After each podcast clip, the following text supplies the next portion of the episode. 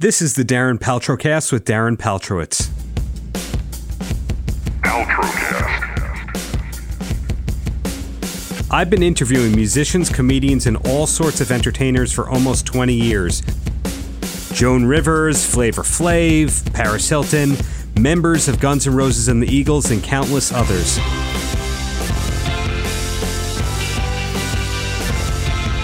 This show is about artists and why they do what they do. On this episode of the Paltrocast, I spoke with three people with very different career paths Eddie Trunk, Sass Jordan, and Obba Babatundé. First up are highlights from my talk with Eddie Trunk. Beyond hosting the AXS TV show Trunk Fest, Eddie's the host of Trunk Nation on SiriusXM, the syndicated radio show Eddie Trunk Rocks, and the Eddie Trunk podcast from Podcast One. I first want to ask Trunkfest. It is uh, coming back for a second season, yes? Uh, yeah, we're shooting it uh, right now. Actually, uh, we've been sh- we shot about four or five episodes already. We got to do about uh, six more. I'll be doing another one in LA next week, and uh, yeah, second season is being shot as we speak. And will it be the same sort of format as the first season? Uh, yeah, we'll be doing the same thing pretty much. Uh, it'll probably be a little bit of a wider net as far as some of the types of events that we cover. For instance, well, next week I'm going to cover the uh, NAMM show, which is in Anaheim, which is a a big um, you know music vendors, uh, retailers expo with music there as well. So it looks like it's getting a little, it might get a little bit wider in terms of the types of things that we cover. I was in Vail, Colorado uh, a few weeks ago at a ski event that I covered. So yeah, it's going to be this. It's definitely going to be the same concept, the same show, uh, pretty much the same thing. Maybe just a little bit more even diverse um, sort of uh, events that that I go out to. Are you finding that the show is taking you to a lot of places that you haven't been before? Uh, absolutely. I mean, you know, there were a lot of people when I started doing the show and when they saw it uh, the first season that I think there were a lot of people that just naturally expected the next thing that I was going to do TV wise coming off of the success of that metal show to be something very much in that same format. And uh, I would have loved to have continued doing something like that, and I still may at some point. But the idea for this show, uh, Trunk Fest, was 100% AXS TV's. It, it was not my idea. They uh, approached me about it, asked me if it's something I'd be interested in doing, and what really appealed to me about it was exactly that: is getting a little bit outside of my comfort zone, doing some different things. I've interviewed a million bands for decades, and I still will, and I love the hell out of doing that. But I wanted to try to some different challenges and try to do some different things and show people I had a little bit more of a range than that. So the opportunity to do what is really essentially a travel show has been has been great. And yeah, it's gotten me to music festivals that I would never normally go to because my preferences and my uh, tastes are more hard rock. But I've covered country festivals and uh, EDM and pop and and all sorts of different sort of stuff. So even if the music isn't my thing, knowing what goes on at some of these things that I'd only heard about before, Jazz Fest, uh, Voodoo Fest, things like that that I did in the first season it's just given me an opportunity to go there, experience it, see what it's like. And in a lot of cases, I like a lot of it. I mean, even if the music isn't my thing, it's it's cool to have that experience, see the culture, see the food, see what goes on at them. And there's more of them than ever in this country. So the timing to be doing this is great, and the opportunities have been great, and I've really, really enjoyed it. Have you been able to play cornhole since the Louisville episode? no, that's the there's a lot of things that I've only done in this show and and haven't done again since, and that was one of them. And I've always seen that played in parking lots at football games and stuff. But you know, it's funny when people watch the show, they'll see me say I've never done things like that, and they'll be shocked because they'll be like, "Really, you've you've never done that?" And, and honestly, no. I mean, I don't do it just for effect. It just uh, depends upon where you're brought up and how you're brought up and what you're into and what you've done. But I never played that game. There was one episode in the first season where I ate lobster, and I said on camera, "This is the first time I'm having lobster." And I got a lot of pe- people saying to me, "You got to be kidding me! Are you serious?" And I was dead serious because I'm not a seafood fan, and lobster always kind of freaked me out. I never liked looking at it, and it always kind of freaked me out a little bit. So I never had lobster. I never had crawfish. So there's a lot of things that I'm doing in this show that I kind of have to do. I don't like heights. And I've done uh, interviews on top of Ferris wheels and on ski lifts. So I kind of have to, and they want to put me in positions where I kind of have to get over it and try it. And in some cases, I like it, and in some cases, I walk away saying, "No, nah, I don't really want to do that again." But I'm, I'm at least in most cases giving it uh, giving it a shot. Was public speaking ever one of your fears? No, I've never had a problem at all with uh, with with that. I, I probably comes from my you know more than 35 years in radio. Just I don't have any problem at all speaking in front of people or doing anything on a stage or anything like that. That thankfully has never been uh, an issue for me. And I think that just comes from you know, coming with what I've done, you know, the things I've done for so long in, in other parts of my career not everybody who's been following you all these years realizes the success that you had in A and R. These days, do you do any A and R work? Well, a little bit. That that was a you know that was a long time ago. That was like eighty six to ninety that I worked for a label and signed some bands and did that. Uh, some of that experience still comes into into play and helps me out. Uh, I do I do it, but not in a professional capacity. Meaning, I don't get paid. I don't take money from people. I don't work in the music industry in that way anymore. But I do sometimes have ideas uh, for for bands, and the one that comes to mind most immediately would be the band the Winery Dogs, which was my idea to put together. And what I mean by not having anything to do with it professionally, I have no financial interest in that band at all. I didn't make a penny on that. I have nothing to do with that from a money standpoint. But that was just a case where there were th- uh, three friends and there was a they were all kind of looking for something to do and it was originally going to be a different band with some different guys and I suggested the the three guys that ended up making up that band coming together and doing it. So they gave me a credit in the record which was really nice and uh and all that. But um just just being able to do stuff like that where I can help out friends and I've over the years I've got so many friends that are in bands up and coming bands and major bands that will every all the time call me up and say, "Hey, I'm looking for a gig," or "I'm trying to do this," or "Hey, what do you think of this label?" or "What do you think of this producer?" or "What What do you think of this song?" or should I, you know, and and I'll I'll be happy to just as a friend give them my two cents on it. But it's it's not anything that I've done in a uh, professional capacity. I there's so many young bands out there looking for direction right now, looking for input and for a very for a very brief time on my site, I offered a service where I reviewed demos, and I I had to stop doing it just because I just didn't have the time to dedicate to it. And there are just so many bands out there looking for some sort of help, and I feel for all of them. And I'd love to be able to have the time to listen to unsigned bands, but I just simply don't right now in in in my uh, schedule. But um, you know, I I I enjoyed doing that work when I did it, and every once in a while I'll have an idea and I'll float it by some of these groups and I'll say, hey, you should try this guy out or you should write with this person or you should do this or do that. And they, you know, either listen or don't listen, but they think enough of it to ask me for my thoughts. Now, moving ahead to these days, you know, one of the things that always goes viral in a way from your show is when you give your hot take on a band that's, you know, doing something questionable. But what I'm curious about is which bands that you think from the classic rock or the hard rock genre are doing it right these days. Well, there's a lot of bands that are doing it right. I mean, there's up and coming bands that I like a lot. I love the Struts. I love Rival Sons. Those are two of my newer bands that I really, really love. I love the new Halestorm record. I think you know, I think what Slash is doing right now is really impressive. I mean, this guy coming off of going back to Guns N' Roses, he he didn't have to do anything, and he was committed to his band, The Conspirators, and he was not going to leave that sit.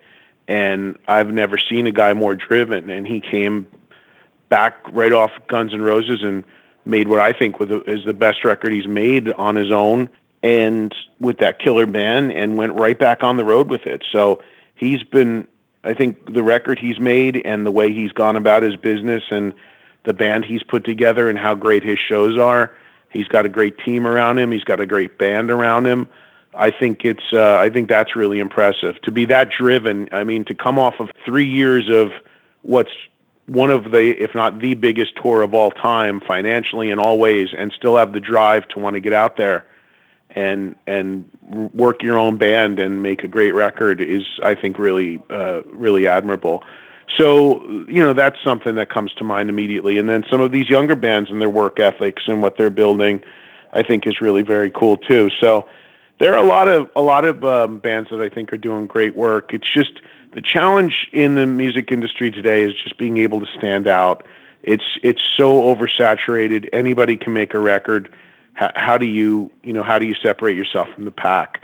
And in a lot of ways, it's just the answer. I think is just really making having stellar material, having stellar songs. So uh, so so often, that's the last thing people point to. Bands that are trying to get going. Sometimes they'll ask me and they'll look and they'll say, "We've got great singer, we've got a great guitar player, we've got a great look, we got a great manager, we got this, whatever they have." But you look at the material, are the songs great? And the answer is nine times out of ten, no. So I think that that's a, a big thing that that um, more people have to focus on as far as the up and comers. But I think there's a lot of established acts that are doing things uh, really well and and really impressive. And as far as bands who are kind of in their twilight years, and whether you know on a on a farewell tour or toying with farewell or back and forth, to me the band that set the blueprint for the best way to say goodbye was Rush. Uh, I don't think that anybody could have done it better than Rush. And if people saw the last tour they did, they'd know what I mean. They didn't play the farewell card. They didn't milk the fans. They didn't go and come back three times. Uh, they got themselves in the best condition they could be. They played better than they had played in years. Geddy sang better than he sang in years. They did a three-hour show chronologically going through their whole career, and then they quietly went away. I, I don't think that there's a band that has done it more classy and more respectful to their fans, and uh, you know didn't do the farewell thing, didn't try to sell everything on the stage didn't try to fleece people on ticket costs. It was, uh, I thought, uh, you know, really, really classy way to say goodbye. Looking ahead to the future, a lot of your friends have found successes with cruises and their own niche festivals. Is that something that you yourself see uh, the possibility of doing at any time in the future? You mean in terms of uh, my own branded festival? Yeah, would we see an Eddie Trunk branded festival or cruise at any point in the future? Well, you know, I don't know. I I am not I don't I am not brave enough to take on the financial risk of booking bands.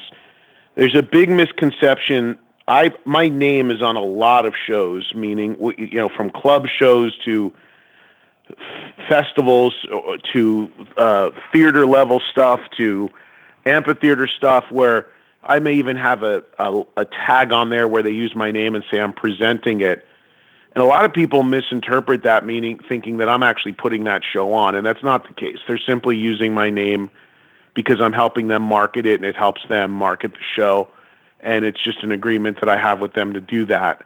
So I've I've never presented a show or promoted a show. Only once did I ever do it, and it was a charity event too that where I've actually, you know, went out and booked bands and put my money up to hope that they draw enough people to make my money back. I've I've seen way too many promoters get uh, get beat on the the amount of people that show up and the uh, the ability to dr- some of these bands have to draw. You got to really have deep pockets. You have to really be able to be willing to take a a pretty big money hit and recover from it. And I think really be in that game. And I'm I'm not in that at all. That being said, there have been some people very recently actually have approached me about making a deal where I would basically have my own uh, festival or day or two event where I would my role would be to more pick all the bands and host it and have my name on it and they would do all the, the work in terms of booking and putting up the money and taking the risk. That sort of idea is possible and would appeal to me potentially. So anything's possible. Um, as far as a cruise or something like that, Probably not because I'm I've been closely aligned with the Monsters of Rock cruise and I've hosted every one of those that happens and I'll host this year's which is next month. I love doing that and they take great care of me and it's run by a competent company that knows how to put those things on and manage them and deal with them. And for me, it's it's a lot more comfortable to just go on there as the host and meet and greet with everybody and hang with the bands and do my job and then let all the stress of dealing with the bands and booking and paying everybody and dealing putting out all the fires you know deal with people who are good at doing that sort of stuff. So the idea of doing anything like that is it is it possible at some point if the right situation came up? Sure. Is it something i'm pursuing? Not really no. I i'm more happy just kind of being the guy that comes in and uh, adds a layer to to whatever somebody else has has going and i do a lot of that already but there was the idea of a festival floated out to me very recently for to do in California, and I'm not sure where that all stands. But if something like that made a lot of sense and uh, and was done right, it might be something I would jump into. But there's nothing imminent at this point. Next up is my chat with Sass Jordan, who many call the Queen of Rock. Sass is the first female musician in Canada to have her own wine. That line is named Kick Ass Sass and is currently available through Vineland Estates. Sass talked to me about wine, vocal technique, what's coming up for her, and more. A lot of Americans first found out about you from you being on the Bodyguard soundtrack. In the long term, was that a good thing for your career, or is that kind of a diversion from the kind of music you wanted to do? Not really. I I don't think it's it's ever bad for somebody who's a public figure or who's doing something that requires them to be known by the general public, I don't think it's ever a bad thing, unless, of course, you know, it's because you murdered somebody or something horrific, you know. But other than that, it's never a bad thing, especially not in this day and age. So, you know, social media driven. I mean, it's, and also the landscape is just so incredibly packed that you have to find, you know, any way that you can stand out is not going to hurt you you know? So, one of the really remarkable things about you is not only are you a great singer, but how long you've held together your voice and that you're still hitting all the notes and all that. Can you tell me a little bit about your regimen or how it is that you're able to still perform at a high level? That's a, wow, nobody ever asks me that. That's cool. I like that question. Well, the thing is, first of all, it's enthusiasm and enjoyment and the the the love of the craft. Like I, I love singing, but almost more than the actual singing, I love the connection that it affords me with people, you know, in a large group of people. You can really connect uh, with everybody present simply by singing. It's like the wildest thing. It's very much to do with energy.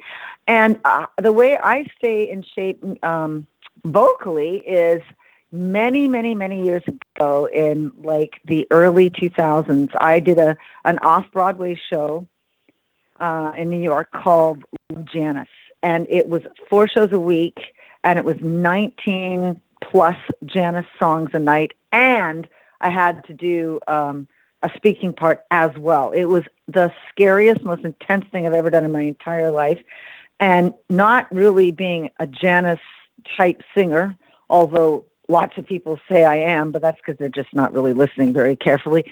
But I had to figure out how the heck I was going to be able to, you know, survive like vocally because it was so demanding. And I ended up finding this vocal coach by the name of Don Lawrence, who is, and I, by the way, I had avoided vocal coaches like the plague up until this point in my career because the few that I had gone to when I was younger had said to me that if I continued to sing the way that I sing, I would not be able to sing by the time I was 30, which was clearly a load of SHIT. But, you know, you have to be careful who you hang around because people say stuff and, you know, you might end up believing them, in which case you'll create it for yourself. So Don Lawrence is the guy that he taught me his this method of singing that has really saved my life. This is not to say that I don't ever lose my voice in this day and age now, but you know, because it depends on like maybe you could get sick or you didn't get enough sleep. That's a big one. Or you just overdid it, you know, like screaming and yelling and laughing, which is something I tend to do. Uh, talking is really hard on the voice, and as you can tell, I don't do much of that. so, so that's real. and he, and he was the guy that uh, he coached um, Mick Jagger and Bono and his most I think his most well known um, client right now is Lady Gaga and uh, yeah, and he was he saved my life, literally, in my opinion. So it's it's a regime like it's really just a a, a vocal exercises that I do to well, stay in shape, and also I just love doing it. So I think that gives me the energy to do it. I've actually heard Don's name. A guy I used to work with named Tony Harnell from the band TNT. I know that he used Don Lawrence. How did you find out about him? It was through this photographer, a friend of mine, Dimo Safari, um, who did a ton of work with the Rolling Stones and all those people, I think in the 80s, 70s, 80s, and even 90s. And so he knew about Don from Mick, from Mick Jagger. And he said, Oh my God, you're going to New York. Well, get in touch with this guy. But this guy, but Don is very, um, he's very selective who he works with. He will not work with somebody if they don't eat either he won't work with somebody if they're not a professional. So, and, and he especially was um, fond of, you know, Broadway sing- people that were, you know, singing every night and, ha- and really needed him. So, so that's how I got in there. Yeah, for sure. I'm surprised you didn't say something along the lines of, "Well, my wine kick-ass, you know, sass. That's a big part of my regimen to feeling good and singing well." nah, my wine hasn't been around as long as I've been around. sure. So, where did the idea for the wine come from? Because I believe you're the first female musician in Canada to have their own line of wine. I certainly am, and I think I'm the first female musician in North America or anywhere else I can think of to have their own line of wine. To be honest with you, can you think of anyone else? I there's one person I can think of who has their own who's a female, who's a quote unquote celebrity who has their own wine, and that would be Drew Barrymore, and that's it. Female celebrities, there's plenty. Candace Cameron has hers, but you're right, female musician, I can't think of any offhand. I don't even know who Candace Cameron is. Who is that? Uh, she's an actress who's on Full House, and I believe she's married to a hockey player uh, with the last name Bure. Oh, I, I don't. I've never. I don't. I have no idea who that is. But this, she has her own wine. She has her own uh, wine. Oh, cool. I'll look it up. Candace Cameron. Uh, so, how did the idea for you having your own wine line come up? fell into my head uh, one morning when I woke up. That's where I get my best ideas. Like I don't know what it is. It's just when I wake up, the coolest ideas come into my head, and I thought to myself would it not be great? Because I love wine. I've always loved wine, you know. So wouldn't it be cool to actually like have my own wine, make my own wine, not make my own wine from like you know growing the grapes and all that crap, but have my my name on my own personal blend, you know.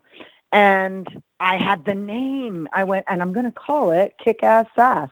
That's what I'm going to call it because it's not going to. be The only difference between my wine and somebody else's wine is the attitude.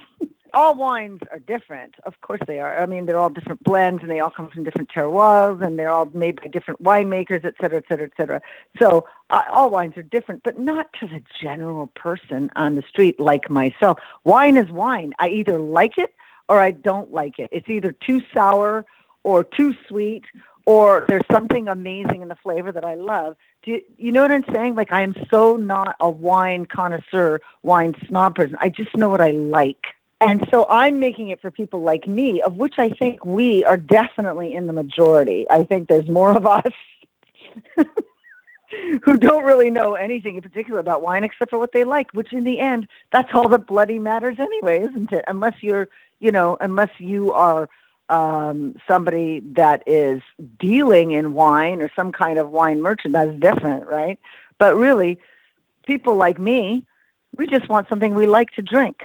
Uh, and so, and that was the, the idea behind it. But it's got to be something I really like to drink if I'm going to put my name and my face on it. You know, it's got to be something I really think is terrific and that I'm happy to share with my friends and my family and my fans because that's really that's who I'm making it for. I'm not making it for anybody. It's a sharing kind of thing. You know what I mean? So yeah. Besides promoting the wine, what does the rest of 2019 look like for you, professionally speaking? Holy moly! Okay, I got a massive project that I'm working on that I'm super excited about. I got that going on, which uh, obviously have to keep my mouth shut about it right now because you just it's best to do that. And, but I'm also working on a brand new record, which I'm super excited about, called Big Noise, and that should be ready to go. I think I'm praying. I hope if we can get everybody's schedules together because I got a lot of people working on it that are you know like friends of mine in the business who've been like you know amazing musicians uh, but getting our schedules together and, and like to be able to record the stuff to it's it's a little tricky but i'm hoping it's going to be out by the fall. That's the plan. And also i obviously am doing a ton of live stuff. You know i'm going back to um, the netherlands in may. I got a bunch of dates in canada. Um, and then we're hopefully hopefully going to be doing some shows in the states this year as well which would be very very cool because i haven't seen any of my U.S. fans in so long, you know? Well, did you find that a lot of people who came out to the Janis show were actually fans of yours? Gosh, that's such a long time ago, Darren. I can't even. I guess some of them were. I don't know. I really, I yeah, some of them must have been, but I, that was really also very much about Janis Joplin. So it was mo- mainly Janis Joplin fans, right? It was people who were Janis fanatics. Um, your name came up when I recently interviewed Rudy Sarzo. I was talking to him about the Guess Who kind of stuff, and I'm curious if you and your husband ever sing together. Oh my God, that's how I met him. He was in my band. well, I meant these days. Oh, um, you mean like in public? Well, some people, when you know, when they do a comparable thing to their spouse or their partner or their husband, wife, whatever it is, they kind of when they're not working want to do the exact opposite of that. And other people go no yeah. we work together and our career is also our hobby. So i'm curious which you're closer to. Right. Well i would say most of the time we're so busy doing all the other things that we're involved in when we're not playing music. And uh, every now and then though of course you know derek will pull out a guitar and we'll sing and we'll play you know it's it's just don't do it all the time, but we do do it once in a while for sure. Yeah, because I mean, we both love music, you know. And then where does that put you in terms of karaoke? You know, some singers would never ever step near karaoke when they're known have to work, and others would go, "Nope, I'm a singer and I like to sing." No thanks. I I love singing and I love doing it, but I like I there's I like a live band. I I don't like tracks. In closing, any last words for the kids? what kids? Oh my God, no. I have my advice is what my life motto is, which is enjoy. Enjoy yourself. Find stuff that you love and do that. And I don't even mean like for a living per se, just spend a lot of time doing what you love. And that is the key to life. That's why I'm making a wine that's why I sing. That's why I write songs. That's why I, I do shows because I bloody love it. That's why. And I encourage everybody else to do the same thing. And I love ya. Last and definitely not least are highlights from my chat with actor, singer, dancer, and philanthropist Obba Baba Babatundé. If you look up Obba's IMDb page, you will most likely realize that you've seen him in dozens of roles. Beyond his on screen and onstage work, Obba, who was mentored early into his career by Sammy Davis Jr., is also active with Get Empowered, which provides outreach to thousands of kids. More info on that great cause can be found online at www.getempoweredall.com. Well, the first thing I want to ask you about was you sold out two shows at Dizzy's. Had those been the first shows that you did in a long time in front of a big crowd like that? You know what? It was a very unique and, and special time because I was returning to New York and I had not performed like that in a singular venue for that kind of audience in a long time. And so it was extremely special. It was also, as you may well not know, um, on December 6th, my birthday was the 4th, Sammy's birthday was the 8th, and so we had it land right between the two of our birthdays. So we celebrated both birthdays. And that was exceptional. Absolutely. And having that kind of success, do you have other shows in the works at the moment? I am so excited about what's going on. It seems that the response has been really amazing. And there's possibilities for the coming year uh, for more of the same kind of uh, opportunities. I was uh, very intrigued to see that Ray Chew was your musical director for that show. Have you known Ray a long time? Ray Chew and I have a long relationship. And so the fact that it was a coup to get each one of those exceptional musicians, and Ray Chew being at the head, of course, everybody knows that Ray is the musical director for Dancing with the Stars now. So the fact that he was willing to come into New York because Dancing with the Stars films here in Los Angeles, that he was willing to come in and head the band was indeed an honor, a pleasure, and a special coup. But I got to tell you, each one of those guys, Brian Brake on drums, we worked together in Dreamgirls. And he was the drummer that was part of the group that helped create the original Dreamgirls cast. And then Earl McIntyre on trombone. He, these are legendary musicians. Earl McIntyre and I happen to know each other since we were children. We went to band camp together. And then the great Tom Barney on bass, who's the original bass player and still plays The Lion King on Broadway. And then Patience Higgins, another legendary jazz figure who um, was right there in the very beginning stages, also in Dreamgirls. He was my reed section. And then there was, you know, um, my friend Cassell, who comes all the way from Cuba. And he came in. He works now with a number of major jazz orchestras in, in, in New York, but he was there on set. He also works with me, uh, along with another group with Get Empowered, an organization. So it was just a family affair, and it was just wonderful all the way around. And you just mentioned Get Empowered, which is a big, big cause of yours. Can you tell me what's coming up for it? Oh, yes. Um, presently, as a matter of fact, starting tomorrow, mentoring high school students on their senior thesis projects. You know, uh, connecting the arts with the social responsibility and diversity, inclusion, topics and donating to, to the different programs at the schools abroad. You know, um, Get Empowered is obviously near and dear to my heart. The organization really cares, and they bring together artists from all around the world, and they make sure that they are connected to our youth as well as our seniors in terms of connecting social responsibility with the arts.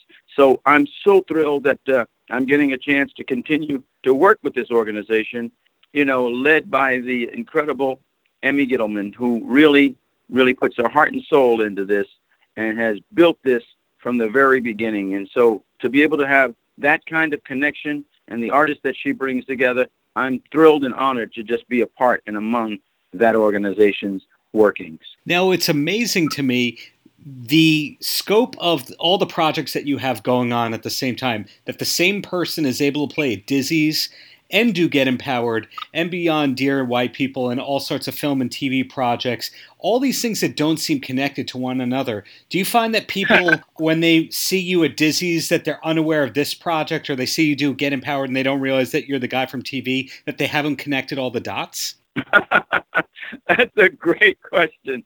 You know that coupled with the fact that I'm a horse whisperer, and you know, um, a lot of people don't know that, I function in, in the rodeo field. But you know what? In life, I have a saying: in life, as you do anything, is how you do everything. And so I connect myself. This connects the dots because it has to do with connecting with humans on a, on a level that has to do with hum, their human their humanity as as opposed to well i'm an actor or i'm a singer or i'm a but but but i am a citizen of the world and what i try to do is to include all of the things that i do to help uplift and make the planet a better place and that's really what my intention is and so whether it's through the shows like you mentioned dear white people for netflix or corporate for comedy central bold and the beautiful cbs swat cbs you know, forever, which is the Amazon channel.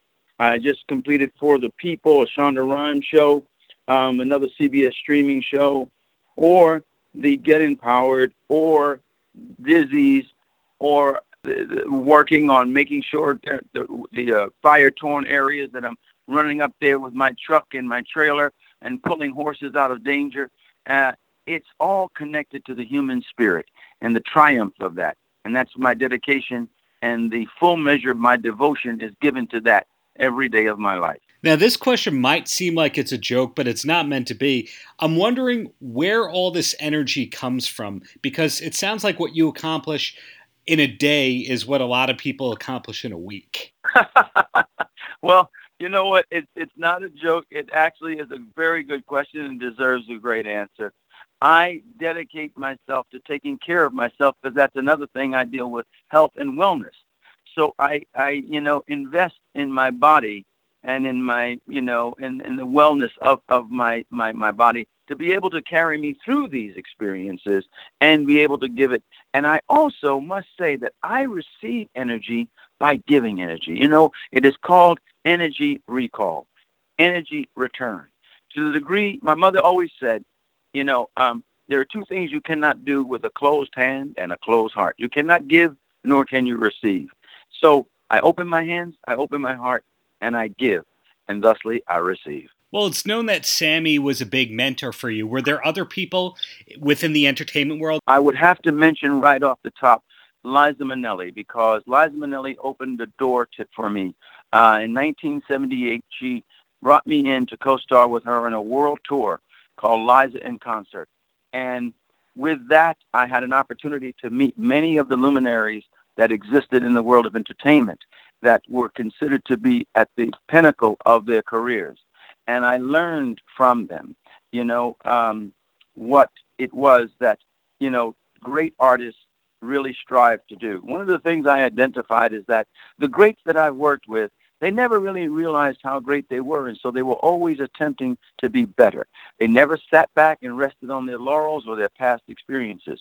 People often say to me, "Oh, Bob, you're always so busy. My goodness, um, uh, how do you do it all and, and, and what's next? And I say, you know, I got to be honest with you. As excited as I am about all that I've done in the past, I'm even more excited about what I'm going to do in the future. I intend to try to continue to promote the legacy of that which has to do with decency and the best of the best. When it comes to productivity, though, are you big on a calendar scheduling kind of model, or how do you usually approach things? Do you have a to do list? Well, you know what? It's a really another great question. A to-do list. You know, I just opened myself up. I obviously have to have now a calendar. You know, and, and you know, it's it's interesting though that those things seem to fall into place. One thing feeds the next, and so you know, uh, yes, you know, along with my, my agents and representative, you know, representatives, we work hard to make sure that we're able to do as much as we're able to do, but without overtaxing me so that I can give the full measure of my devotion and not just hit at it, but really commit to it and do it to the, the full extent of, of, of, my capabilities. People don't realize how many things they've seen you in, but one of the things that really captivated me was your role as Berry Gordy. To do that role, did you actually meet with Berry, or what kind of research did that entail? That's a great, another wonderful question so much. You know, um, I had met Mr. Gordy many years before the project came about. I was doing, I originated Jelly Roll Morton in um, Jelly's Last Jam here in Los Angeles. And Mr. Gordy came to see the production. And I was shocked because after the show, he asked to come backstage to meet me. And so I met him. Then I played a character on The Fresh Prince of Bel Air called Gordy Berry, which was patterned after Berry Gordy, along with Quincy Jones, which is when I met him. And then I had the opportunity to then portray Mr. Gordy in the in the in the movie The Temptations, and um, I think he has to approve who plays him, and so he gave me his approval. And we have a standing joke that whenever we run into one another on at, it's a, red carpet or some event, he'll say to me, "Oh my goodness, it's Berry Gordy." and we have a good laugh about it. You know what I mean? But they are so interesting because many people who have heard about Berry Gordy but have never had the opportunity to see him because of the movie, they think I am Berry Gordy. So when they saw me, they thought, well, that's we know that's Smokey. We know that must be Berry. So I was able to give him hopefully the dignity that he is meritocracy. So I also I loved the character that you portrayed on I'm Dying Up Here, which almost you could say was like a sleazy Berry Gordy in a way. What kind of methodology was there to get into that character? You know, the I'm dying up here character is a was a very very wonderful project, and you know, I often tell people when I give a master classes, that's one of the other things that I tend to do, is that every character must see themselves, no matter what they are, they must see themselves as the hero. Because without realizing that, thinking that you're the hero, then you can't play a fully realized human being, which is what I intend to do with every single character that I portray. And I let the audience decide whether they like, don't like, relate to, or don't relate to. But if I'm portraying it as a fully realized human being, as that person, whoever they are and whatever their intentions are in life, that is how they see themselves. You know, the whole thing about which I loved about um, I'm Dying Up Here and that character is that, you know, you never knew whether he was really a good guy or a bad guy. His energy seemed to be, you know, somewhat sketchy. But when he began to talk about the historical aspect from which he was born and watching what happened to his father and how on Central Avenue, all of the businesses for the years were all black owned. And then what happened when the mob came in and started extorting money and pushing them out, and ultimately those businesses went down, you could identify that maybe he had a purpose for why he was doing what he was doing with his intention to try to rekindle black owned business. So, moving ahead and looking ahead a little bit, with Get Empowered, is there any chance that you're going to write a book about the overall experience or even a book about your career at some point? Well, you know what? Everybody is always asking me about writing a books about about my career. They say, "Oh, but you've been involved in it. You've been in this industry for uh, professionally 48 years. That doesn't include the no-paying, low-paying jobs. And you've had the opportunity to be involved with so many people and, and, and such groundbreaking projects and individuals that you've worked with. When are you going to write that book? Well, I'm writing a book that's called He Said, She Said, which has to do with what he says is not often what she hears and vice versa. And this is in design because of my experience of understanding exactly just the way the species tend, you know, the, the, the genders tend to, to hear and, and communicate with one another. So it's not so much about a tell-all or a, a, a book about my experiences with people because those things live and die in my heart and mind. You know, they're very special, and it's it makes for a good coffee table conversation when I might be sitting around with friends. but I'd rather write a book that seems to continue to help the masses and the ability to relate to one another. So it sounds like you're not just a horse whisperer, but a gender whisperer too. I've been accused of being such.